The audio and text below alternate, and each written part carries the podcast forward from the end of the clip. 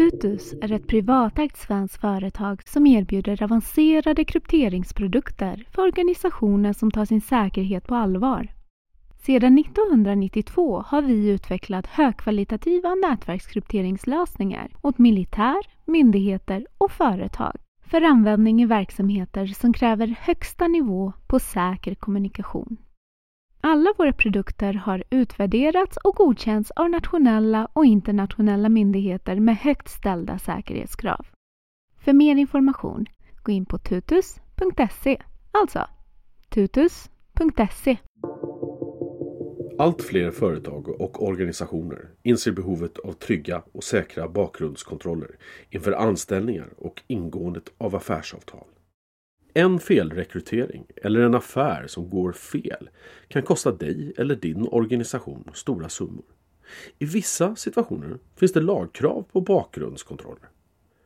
Verifiera erbjuder dig tillgång till dagsaktuella domar och andra offentliga handlingar från domstolar, myndigheter och yrkesregister.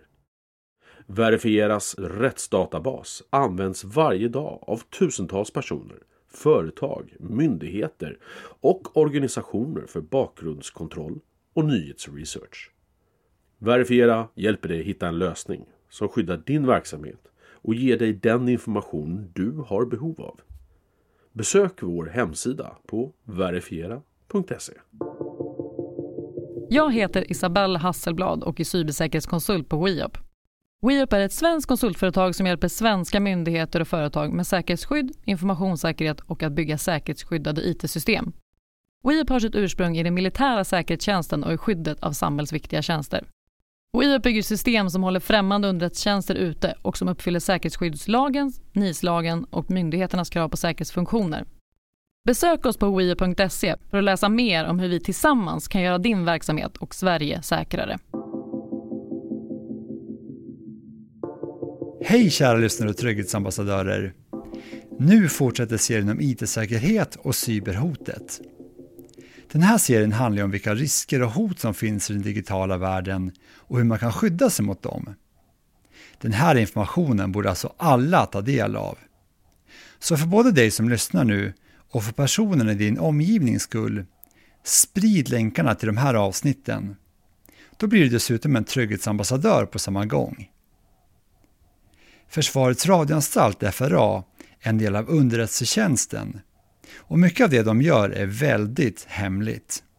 Men nu medverkar ändå två av deras medarbetare i det här mycket exklusiva avsnittet av Trygghetspodden. De berättar bland annat om vad man egentligen gör på FRA och varför det är så hemligt. Vad signalspaning är och vilka de får signalspana på. Vad som krävs för att kunna knäcka krypterad information. Hur de märker att det är en stor cyberattack på gång. På vilket sätt FRA kan bidra till att skydda Sverige och svenska intressen mot hot från främmande makt. Och hur de märker att cyberhotet mot Sverige ökar. Att försöka hacka sig in, att främmande makt gör det, det är ett ganska resurseffektivt sätt och ett sätt med låg risk att eh, liksom angripa andra system och inhämta underrättelser. Så därför är det fler och fler som gör det. Och de som gör det och har gjort det länge, de bygger ut sin kapacitet. Och det, det märker vi ju i vår signalspaning när vi följer utländska aktörer, hur de utvecklas och hur de anpassar sig och hur de blir bättre hela tiden. Så det är lite en katt och råtta-lek att vi måste hela tiden följa och utvecklas för att kunna hänga med och hitta dem. För de gör ju allt de kan för att gömma sig helt enkelt. Du lyssnar på Sveriges viktigaste podd, Trygghetspodden, med Anders Königsson. Jag heter Cecilia Laurén och jag arbetar med strategiska frågor avseende cyberförsvar. Ja, jag heter Ola Somelius och jag jobbar också med övergripande strategifrågor på cyberavdelningen. FRA, eller Försvarets radioanstalt, vad är egentligen det för något? Ja, FRA har två huvuduppgifter kan man säga. Det ena är att vi sysslar med underrättelsetjänst genom signalspaning mot utländska förhållanden och det andra är informations eller cybersäkerhet där vi stödjer statliga myndigheter och statligt ägda bolag med lite olika tjänster. Och eh, det är ganska många olika roller, folk som jobbar här. Eh, så att om man bara tittar på vilka yrken som finns så är det mycket, det är en ganska ingenjörstung verksamhet såklart mycket systemutveckling och bygga system för de här två leveranserna. Sen har vi mycket IT-säkerhetsspecialister förstås som jobbar med cyberfrågorna.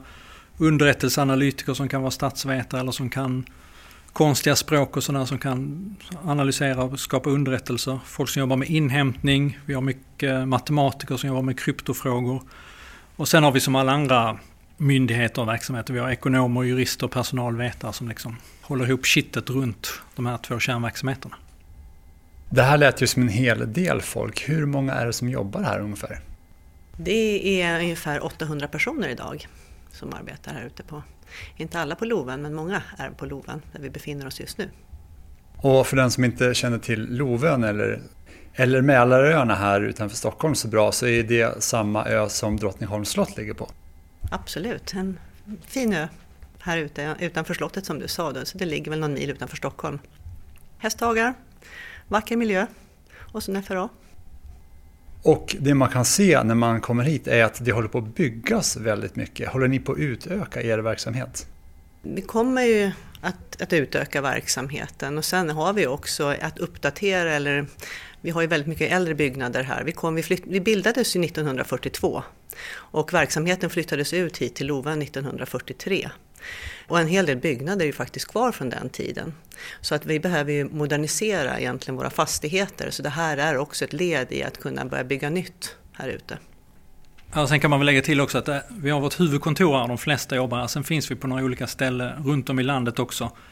De flesta av dem är liksom hemliga var de finns. Det är mycket sekretess kring den här verksamheten. Men vi har ett annat ställe i Sollefteå där vi också öppet har närvaro och bedriver verksamhet på informationssäkerhetsområdet. Hur är det att arbeta här på FRA? Det är kanske inte är en arbetsplats som är jättekänd för allmänheten.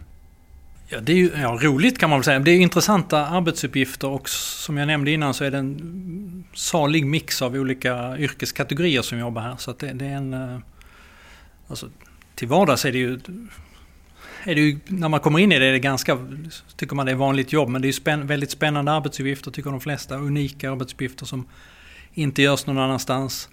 Och sen tror jag många tycker det är roligt att det är väldigt djuptekniskt å ena sidan och sen finns det den här underrättelseaspekterna och mer statsvetare och liksom politiska frågor och också ja, andra underrättelseområden. Så att det, det, är liksom en mix av kompetenser som jag tror många tycker är eh, stimulerande. Jag kan bara hålla med Ola. Det är intressanta arbetsuppgifter och sen är det också väldigt mycket duktiga människor. Och det gör också är väldigt stimulerande. Så att jag, jag instämmer helt med det Ola sa. Vad är det allra roligaste då, eller intressantaste med att arbeta här? Ja, en sak, och det tror jag genomsyrar oss som jobbar här ute, det är ju faktiskt att vi känner att vi bidrar till någonting som är viktigt. Och vi bidrar ju faktiskt till Sveriges säkerhet och, och suveränitet. Och det känns ju som att man arbetar för en större sak. Ja, jag håller med. Sen är det också, många får jobba med svåra tekniska problem och när man då löser dem så, så är det ju roligt i sig men om, när det dessutom används på det här sättet att bidra eh, till vår eh, utgående rapportering eller stöd till andra myndigheter så känner man att de här, det gör nytta. I, verksamheten levererar nytta. Det tror jag väldigt många tycker är, känns meningsfullt också. För du var inne på att det är två egentligen olika huvudområden som ni arbetar med. Men rent konkret, vad är det ni gör för någonting och vad är syftet med arbetet här? Så om man börjar med signalspaning så handlar det om information om utländska förhållanden. Det vill säga hot utifrån kan man säga. Och då rapporterar man ju underrättelser till vår uppdragsgivare. Det kan handla om militär förmåga hos andra länder eller stöd till militära insatser utomlands. Internationell terrorism eller eh, som ligger lite närmare oss då IT-angrepp från utlandet mot, eh, speciellt mot känsliga funktioner i Sverige.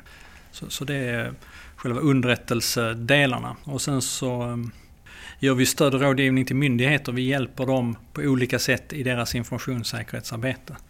Eh, så vi har ett antal olika leveranser på informationssäkerhetsområdet. Dels sysslar vi med rådgivning, sen hjälper vi dem att granska och testa deras systemsäkerhet. Vi har också ehm, ett system vi kallar för TDV, tekniskt detekterings och varningssystem, som vi hjälper till att kunna upptäcka angrepp eller försök till angrepp mot uppdragsgivarna. Då. Och slutligen vad det gäller informationssäkerhet så tillhandahåller vi kryptosystem för att skydda hemlig information till eh, civila myndigheter. Så att eh, det är lite mer i detalj vad verksamheten går ut på. Vi ska gå in på flera av de här sakerna om en liten stund. Men en sak som jag bara är lite nyfiken på, det verkar som att ni ganska sällan är med i media. Det har ju tagit ganska lång tid för Trygghetspodden här att få till det här.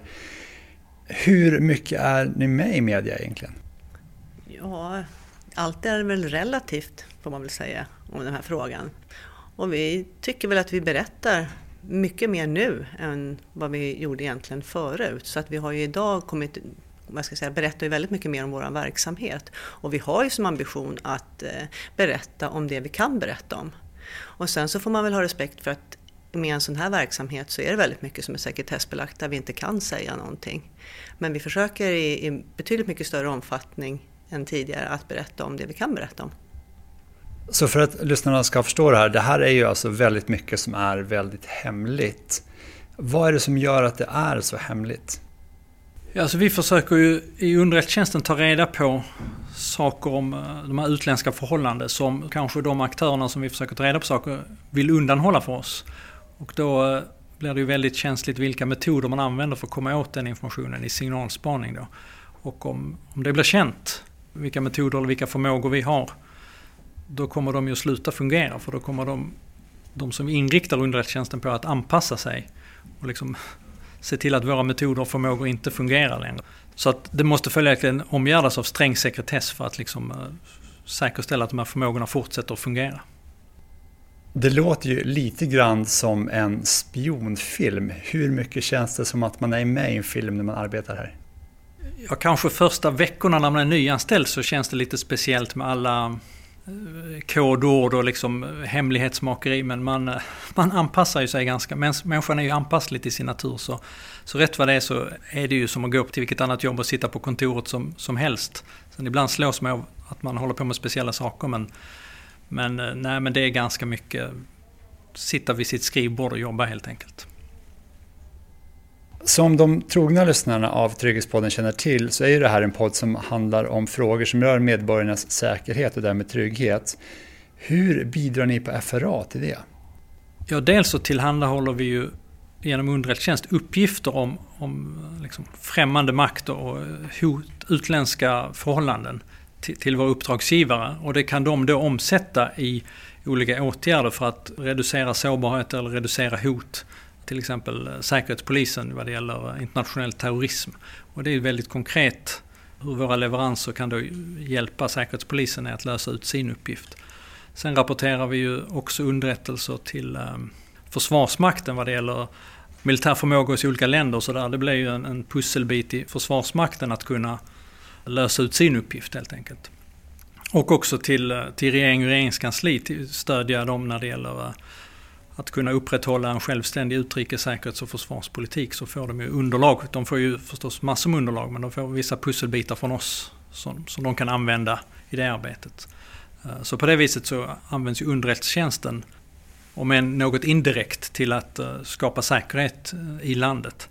Och sen i vår informationssäkerhetsarbete då hjälper vi andra statliga myndigheter att säkra upp sina egna system och det, det har ju också så att ringa på vattnet. Så det är inte det är inte så mycket av vår verksamhet som direkt går mot den enskilde medborgaren utan det, vi hjälper ju andra som i deras verksamhet kan få bättre effekt helt enkelt. Och sen som vi är vi ju liksom en del i det svenska cyberförsvaret. Och eh, med cyberförsvar tänkte jag faktiskt vara tråkig nog och komma med en definition. Därför att vi har en definition satt mellan FRA och Försvarsmakten för att vi faktiskt ska prata om samma saker här. Så nu kommer lite text då. En nations eller annan aktörs samlade förmågor och åtgärder, såväl offensiva som defensiva, till skydd för dess kritiska cyberinfrastruktur, som syftar till att säkerställa kritiska samhällsfunktioner samt förmågan att försvara sig mot kvalificerade angrepp. Och här är ju vi en pusselbit som väldigt många andra. Och vad man kan lyfta fram i själva definitionen så är det dels skydd mot kvalificerade hot och det är mot främmande makt, främst mot främmande makt. Då. Och sen handlar det ju om kritisk cyberinfrastruktur för att kunna upprätthålla och säkerställa våra kritiska samhällsfunktioner. Och det innebär ju att det är väldigt många som är inblandade i att ha en del i det svenska nationella cyberförsvaret. Vi har ju både när det gäller offentlig verksamhet men inte minst privat verksamhet också ligger väldigt mycket, är en stor del utav det som faktiskt för oss är viktigt att det fungerar. Så är just det arbetet vi gör med ett cyberförsvar där många av sakerna som Ola har nämnt också är pusselbitar in i det. är ju ett bidrag in till, att, till Sveriges säkerhet helt enkelt. Precis, och lyssnarna har i de tidigare avsnitten i den här serien kunnat höra att FRA samarbetar tätt ihop med andra myndigheter som Försvarsmakten och Säkerhetspolisen eller Säpo. För en utomstående så är det nog inte helt lätt att hänga med hur allt det här hänger ihop när det gäller arbetet med IT eller cybersäkerhet. Så kan ni bara lite kort förklara kopplingen och skillnader och likheter mellan er på FRA och de här andra tidigare medverkande i serien, Försvarsmakten och Säkerhetspolisen? Ja, om man tar Försvarsmakten och Säkerhetspolisen har ju ett uppdrag och det är ju vad det gäller Sveriges säkerhet och det är ju att sätta upp spelreglerna för eh, hur andra verksamheter ska agera för att säkerställa den, alltså säkerhetsskydd. De får skriva föreskrifter där, de får också kontrollera genom tillsyn att, att andra verksamheter som till exempel FRA följer de här reglerna. FRA har ju inte den där eh, att definiera regler så att där skiljer vi ut oss från Försvarsmakten och Säkerhetspolisen. Sen å andra sidan, Försvarsmakten och FRA eh, bedriver ju båda försvarsunderrättelsetjänst, det vill säga vi, vi kartlägger eh, yttre hot mot landet. Säkerhetspolisen gör ju inte det på samma sätt utan de är ju nationell säkerhetstjänst och samtidigt en polismyndighet som, som bedriver förundersökningar och samarbetar med åklagare och ska få folk fällda i domstol vilket ju absolut inte FRA och Försvarsmakten håller på med. Så där är en skillnad mellan FRA och Försvarsmakten å ena sidan och Säkerhetspolisen. Och den sista kombinationen så kan man säga att Försvarsmakten har ju eh, en huvuduppgift är att ytterst kunna möta ett väpnat hot och att etablera en förmåga som kan möta ett väpnat angrepp. Och genom att bygga upp den förmågan så ska man också då verka avskräckande. Försvarsmakten och Säkerhetspolisen verkar ju väldigt mycket här och nu i fredstid genom att lösa ut sina uppgifter. Så det var lite olika sätt att uh, ha, redogöra för likheter och skillnader mellan de tre. Ja, jag hoppas att du som lyssnar nu hängde med på det här och om du inte gjorde det så kan du gå in på respektive myndighets hemsida och läsa så kan du förkovra lite mer i både vad myndigheterna gör och hur det här samarbetet ser ut. Jag kan ju lägga till där också att vi samverkar ju väldigt mycket de här myndigheterna emellan. Inte minst inom cyberområdet så har vi en väldigt bra samverkan. Precis, och det kunde vi höra om i första delen i den här serien när Försvarsmakten medverkar. Och vill du höra mer om det så kan du lyssna på det avsnittet. Ni arbetar ju med signalspaning här på FRA. Och eh, om man gör en liten liknelse här så i gamla serietidningar så kan man ju säga att det är någon som klättrar upp i en telefonstolpe och så sätter de på en liten lustig grej där som de kan sitta och lyssna på vad som försiggår i den här telefonstolpen eller snarare i ledningen. Det här med signalspaning, kan man säga att det är ungefär så ni gör fast med modern teknik? Eller vad innebär det här med signalspaning egentligen? Alltså dels är det rent tekniskt vad det innebär och sen är det också eh, en massa kring eh, kontext. Så att om man tittar i, eh, i lagtexten så är det inhämtning av signaler i elektronisk form. Det är den juridiska definitionen. Och sen finns det också väldigt noga beskrivet vilket syfte man får göra det här. Så det var de sakerna som jag var inne på tidigare. Yttre militära hot mot landet, eh, stödja internationella insatser, stöd vad det gäller bekämpning av internationell terrorism och grovt gränsöverskridande brottslighet. Så det finns ett antal saker som säger att det här måste, det är bara inom de här områdena man får bedriva signalspaning. Och sen så finns det då ytterligare att regeringen och ett antal myndigheter får närmare bestämma vad vi ska inrikta vår signalspaning mot. Och då är det regeringskansli, Försvarsmakten, Säkerhetspolisen och polisen i form av nationella operativa avdelningen. De får närmare liksom, beställa signalspaning av FA. Och sen är det mer det här tekniska, vad är det då? Ja, det är ju dels till exempel att lyssna på radiovågor eller att eh, avlyssna trafik i eh, fiberoptiska kablar som passerar landets gräns. Och då får man eh, tillgång till signaler, elektroniska signaler. Och de tolkas till någon sorts data, man måste göra någon sorts mening av de här och ta fram information. Så först blir det väldigt mycket teknisk bit att processa de här eh, elektroniska signalerna. Och sen så kommer då eh, underrättelseanalytikern med, med sin liksom speciella kontext om det handlar om terrorism eller om det handlar om eh, främmande makts militära förmågor. Och då utvinner de ny kunskap ur den information som vi inhämtar. Och slutligen så stoppar man den här nya kunskapen i ett visst format som ska liksom uppfylla vissa regler. Och så blir det en underrättelserapport som man skickar till uppdragsgivaren helt enkelt. Så det är lite kort eh, vad, vad signalspaning är. Sen kan man också säga att ytterligare de här yttre ramarna så har man infört nu också att vi har en, eh, en signalspaningsdomstol som vi, vi får ansöka om tillstånd. Och sen har vi också kontrollorgan, eh, två stycken som kontrollerar vår verksamhet eftersom det är integritetskänslig verksamhet så måste man hela tiden kontrollera att vi följer eh, de spelregler som är uppsatta för oss helt enkelt. Så det var en, en liten kort beskrivning av vad signalspaning går ut på. Men är det då så att ni bara gör det här på uppdrag av de här andra myndigheterna som ni nämnde nu? Eller är det så att ni också kan vara så att ah, nu måste vi göra signalspaning mot det här och så tar ni egna initiativ? Nej, utan vi förhåller oss till, eh, till de liksom inriktningar vi får. Så det är noggrant att vi, vi ska inte liksom frispela. Sen har vi ju en dialog förstås, som Cecilia var inne på, en tät samverkan med våra uppdragsgivare. Så vi berättar vad vi kan och de berättar vad de behöver och sådär. Men eh, till syvende och sist så arbetar vi på uppdrag av dem för, för att lösa ut eh, inom underrättelsetjänst de behov de har. Så man pratar ibland om producenter och konsumenter. Så vi är producenter av underrättelser och de konsumerar dem och vi, vi levererar det de vill ha. Det är inte så att vi chippar in någonting annat eh, på lite på känsla utan vi följer spelreglerna noga. Okej, okay, men det här då med signalspaning rent konkret. För om man hoppar tillbaka till det här exemplet att det klättrar upp någon i en telefonstolpe och fäster den här lilla lyssnarmanicken. Då är det ju ganska lätt att förstå att då kan man på något vis höra vad som händer i den här gamla telefonledningen då, som finns i tecknade serier. Men i verkliga världen, om man tittar då på till exempel fiberoptiska kablar, hur kan man ta del av sån information?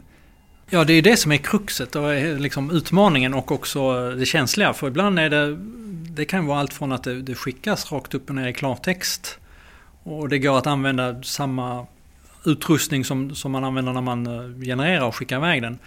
Men vi måste ju typiskt liksom förstå den och avkoda den eller dekryptera den eller på olika sätt bearbeta den data som kommer för att göra den eh, användbar för analytikerna. Så det är, det, det är svårt att förklara enkelt. Det är liksom det, det som är hela utmaningen och svårigheten med signalspaning. Att, att just göra den, eh, eller det är halva delen. Den andra halvan är ju att sen utifrån informationen dra väsentliga slutsatser och rapportera dem.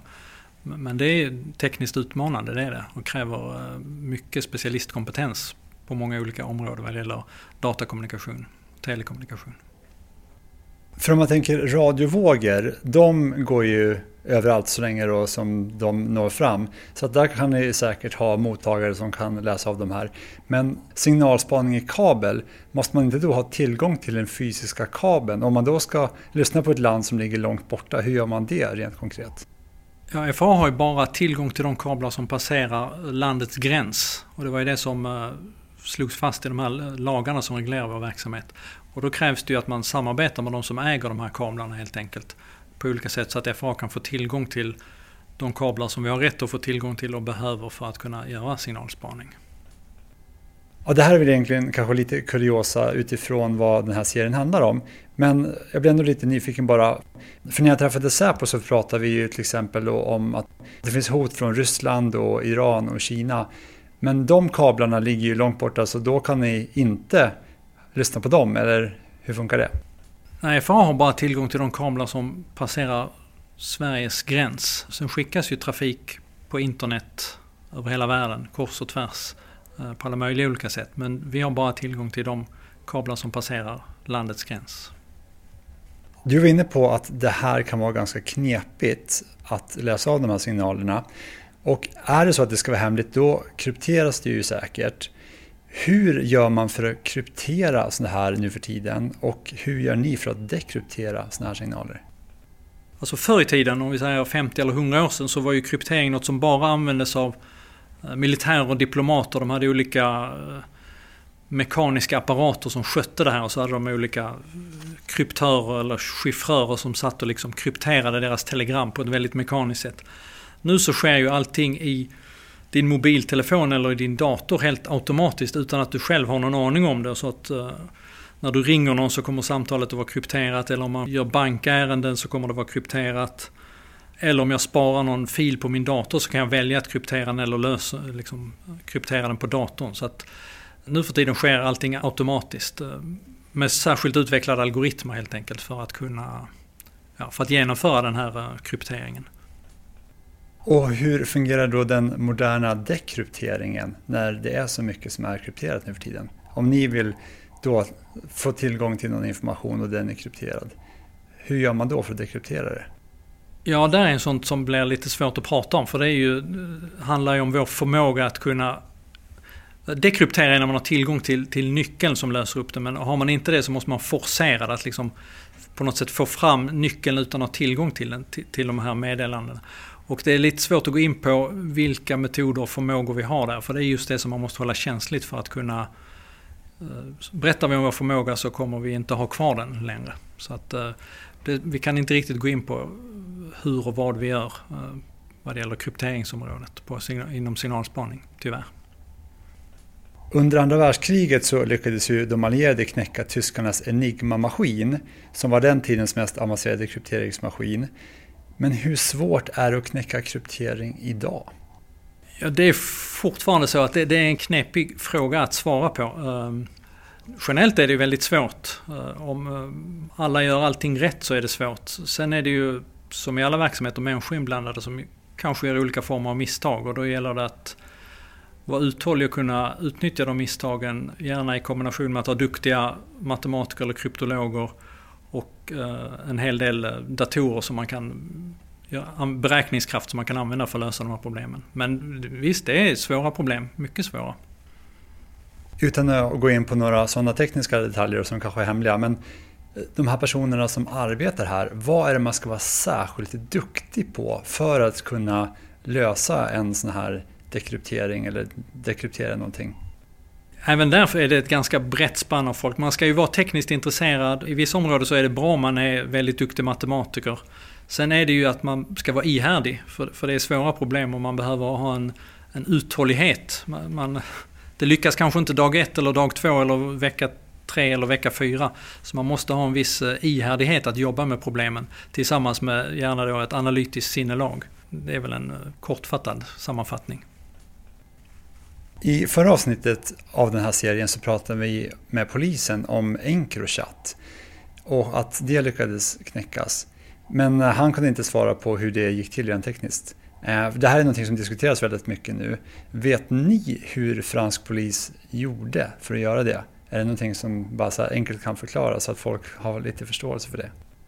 Det väldigt korta svaret är jag vet inte. Det har ju stått en del publikt. Eh, men, men jag tror de använde någon form av hemliga tvångsmedel så de kom åt eh, de datorer där eh, krypteringen skedde helt enkelt. Så att det var inte, jag skulle inte tro att de knäckte kryptot utan jag tror de använde andra metoder som, de, som en rent polisiär verksamhet helt enkelt kunde på något sätt få åtkomst till de här systemen där programmet körde helt enkelt. Vi var inne alldeles nyss här på det här med vad ni får göra. När det gäller signalspaning inom Sverige, är det någonting som ni får göra? För du sa att ni får bara göra sånt som där ledningarna passerar Sverige eller inom Sverige. Men om ni till exempel vill säga, ja nu ska vi kolla vad som händer med Anders med Trygghetspodden. Får ni göra sånt till exempel? Eh, nej, det får vi inte göra. Det är korta svaret. Vi, vi sysslar med utrikesförhållande och är det, handlar det om nu tror jag inte du utgör något större hot, men om du skulle göra det så skulle det vara polisen eller säkerhetspolisens uppgift att kartlägga och möta hot inom landet helt enkelt. För det FRA kanske ändå är mest känt för, och det är kanske också för att man ganska sällan hör om er, det är ju det här med FRA-lagen som blev väldigt omdebatterad under åren 2007 till 2009. För att bara reda ut det här lite kort för lyssnarna, vad var FRA-lagen och debatten om den och vad ledde den här debatten till? Ja, hela den här debatten handlade just om huruvida och på vilket sätt FRA skulle få möjlighet att signalspana i, i de här kablarna som passerar rikets gräns. För det krävde ju att man samarbetar med de som, eh, som äger kablarna. Så det behövdes ju eh, nya lagar för det och det var det, var det som hela signalspaningsdebatten handlade om helt enkelt.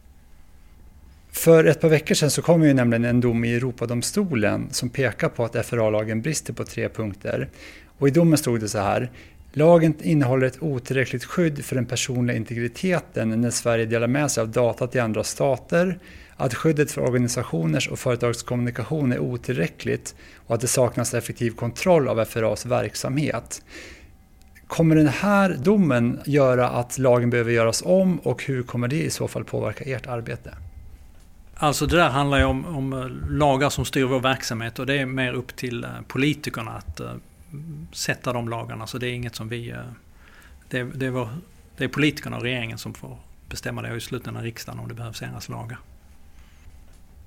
Det här med signalspaning då och cyber. Bara för att både jag och lyssnarna ska hänga med här. Vad är skillnaden eller likheterna? Alltså det är lite, jag förstår att det kan vara lite knepigt för de är ju delvis överlappande. Så signalspaning handlar ju om underrättelseinhämtning mot utländska förhållanden genom inhämtning av elektromagnetiska signaler.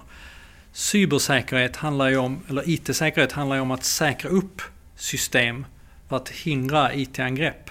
En del i underrättelseinhämtningen eller signalspaningen handlar ju om att kartlägga främmande makt eller andra aktörers cyberoperationer.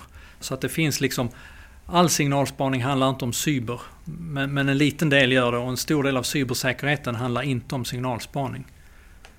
Jag vet inte om det blev så mycket tydligare men... Det är ju också olika lagar att förhålla sig till. Och när det gäller signalspaningen så är det ju det att vi tittar på utrikesförhållanden. Men när det gäller att hjälpa till och stödja och verka när det gäller informationssäkerhet så där har vi ju rätt att jobba med svenska myndigheter eller statliga myndigheter och, och svenskt, statligt ägda bolag. Så att där har vi ju rätt att hjälpa till i Sverige. Så det är en skillnad också. Ni har ju ett system som kallas för TDV. För det första, vad står TDV för och vad är det för något? TDV är en akronym för Tekniskt detekterings och varningssystem och det är ett sätt som vi omsätter den kunskap vi får i signalspaning vad det gäller då eh, främmande cyberangrepp. Och, eh, så vi, vi kartlägger i signalspaningen aktörer som på olika sätt försöker eh, hacka sig in i svenska system. Och då kan vi använda den, om vi till exempel känner till att en borduriska underrättelsetjänsten använder en viss typ av skadlig kod eller vissa datorer är associerade med dem. Då kan vi i signalspaningen, om vi använder de mönstren eller den igenkänningen på en svensk myndighet och så märker vi att de helt plötsligt kopplar upp sig mot den här borduriska underrättelsetjänsten så är det troligt att de inte ska göra det. Och då kan vi larma till dem och säga att nu, nu skickar ni massa trafik åt ett håll som vi inte tror att ni ska skicka trafik till. Och då kan de gå in och åtgärda det helt enkelt. Så det är, det är ett erbjudande, ett stöd till eh, de statliga myndigheter och statligt ägda bolag som mest skyddsvärda som vi, som vi tillhandahåller. Om man jämför TDV och antivirusprogram, till exempel som man har till datorn hemma, för att göra det här enkelt. Vilka likheter och skillnader finns mellan dem? Alltså det är besläktat. Man kan säga att ett antivirusprogram kör du ofta på din egen dator. Här tittar vi mer på trafiken till och från ett helt nätverk. Men på samma sätt som det i ett antivirusprogram finns mönster för att känna igen oönskad aktivitet så, så har vi mönster då eller metoder för att känna igen oönskade eh, aktivitet till och från en myndighets nätverk. Så att det, det som skiljer ut är att vi kan då använda kunskapen från vår signalspaning och lägga in eh, som mönster till exempel i TDV. Vi har pratat i både avsnittet med militären och med Säpo att det är en ökad hotbild mot Sverige och att det förekommer väldigt mycket cyberattacker. Hur märker ni det här på FRA? Alltså det är ju, det blir väl fler och fler aktörer som, som gör det. Generellt kan man säga att det är ganska svårt att mäta hotbilden, att liksom omsätta den till en siffra. För vi kanske, ibland vet vi saker, då kan vi upptäcka saker, ibland vet vi inte dem. Ibland ser vi det i signalspaning, ibland ser vi det inte. Så det är svårt att kvantifiera. Men det är ju en...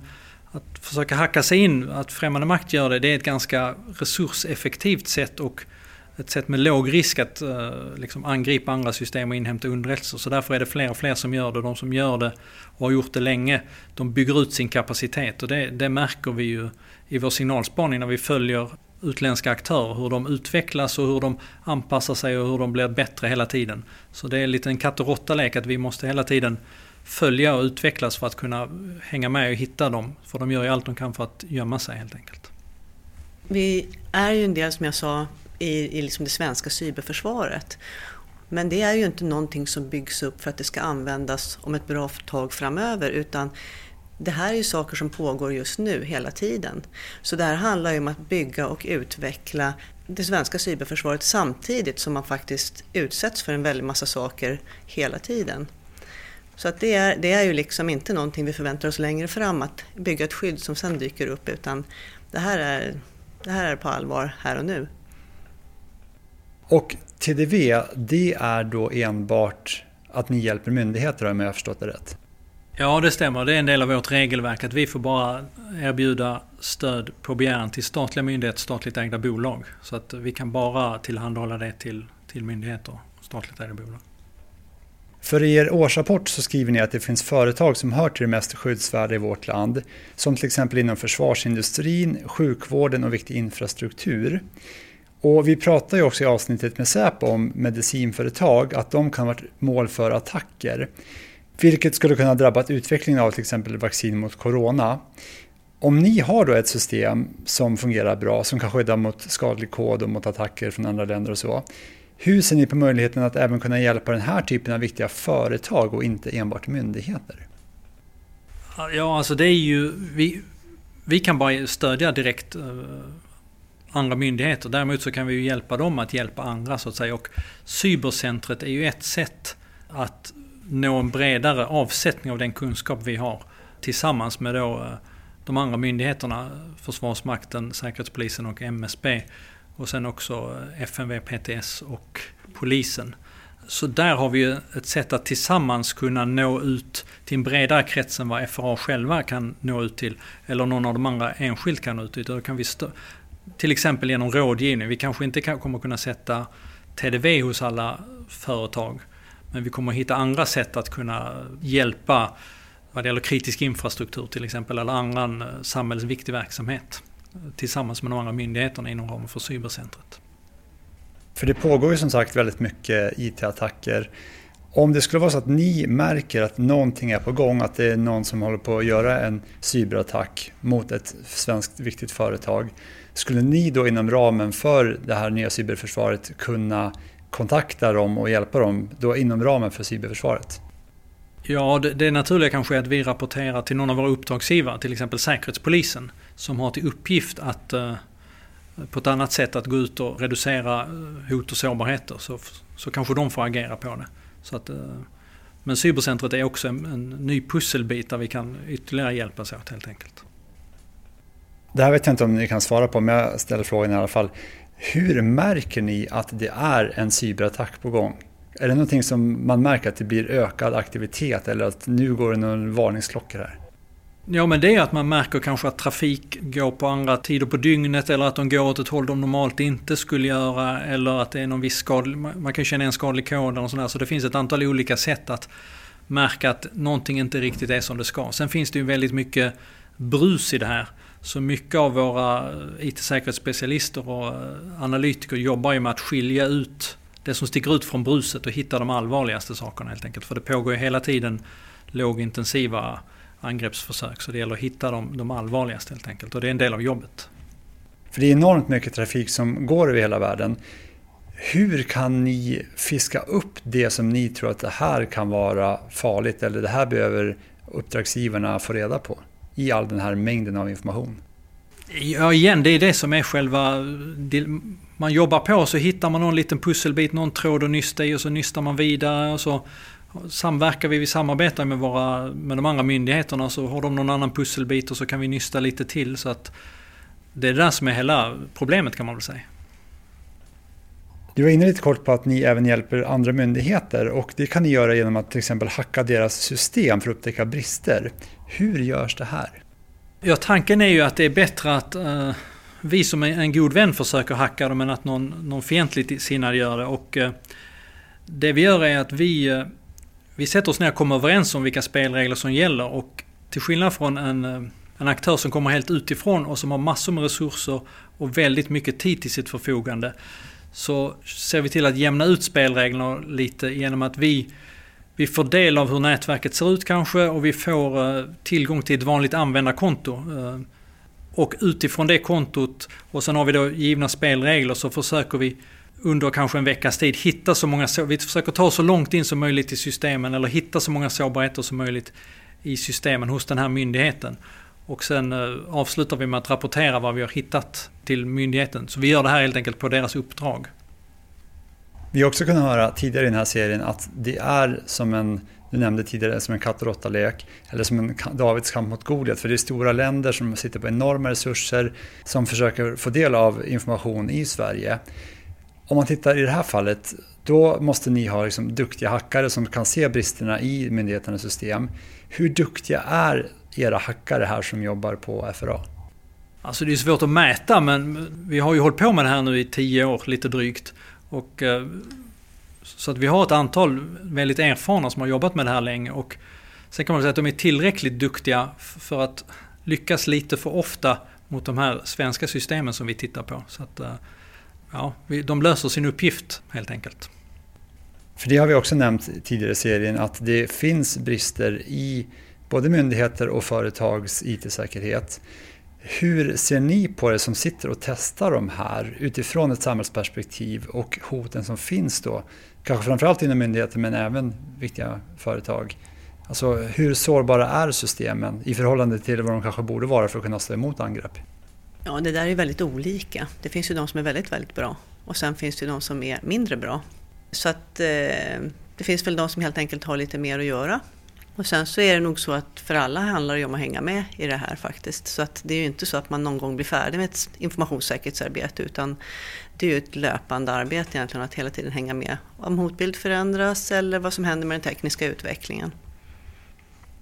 I er årsrapport så står det också så här, citat. Allt går att hacka sig in i, det är bara en fråga om tid, resurser och kompetens. Slutcitat. Och en sak som har slagit mig, det är ju viktigt det här med bank-id. Man använder ju det för att logga in på banken, i kontakt med myndigheter, när man handlar saker på nätet och så vidare. och så vidare. Vad skulle hända om bank-id blir hackat och alla de här funktionerna slås ut? Alltså det är en bra fråga. Den är lite svår för oss att svara på. Eh, BankID är en, eh, drivs av ett privat företag och det är lite out of scope för oss. Vi stödjer statliga myndigheter, statligt ägda bolag. Det vi kan göra är ju att stödja andra myndigheter i att hjälpa till att analysera angreppet eller titta på skadlig kod eller försöka se varifrån det kommer och sådär.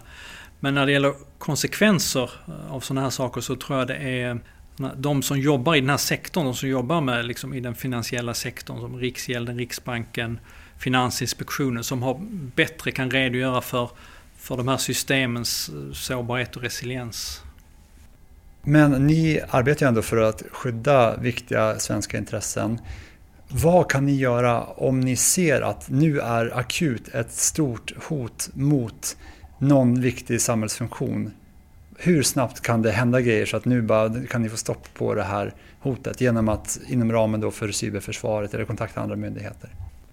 Alltså det kan gå fort. Vi kan rapportera väldigt snabbt till vår uppdragsgivare. Man måste ju vara säker på sin sak men sen kan det gå på några timmar så har vi rapporterat till dem och de kanske eh, tar kontakt med den drabbade som i sin tur eh, sätter igång med arbete för att förstå vad som har hänt och vidta åtgärder. Så att det kan gå på en dag innan man är igång och jobbar. Sen tar det ju olika lång tid innan man har liksom bottnat vad som hände och vidtagit åtgärder. Men att, att komma igång kan gå ganska fort. Vi har väl upparbetade samarbetskanaler med våra med till exempel Säkerhetspolisen och Försvarsmakten så vi kan skicka rapporter eller vi kan ringa till dem. Det går fort helt enkelt.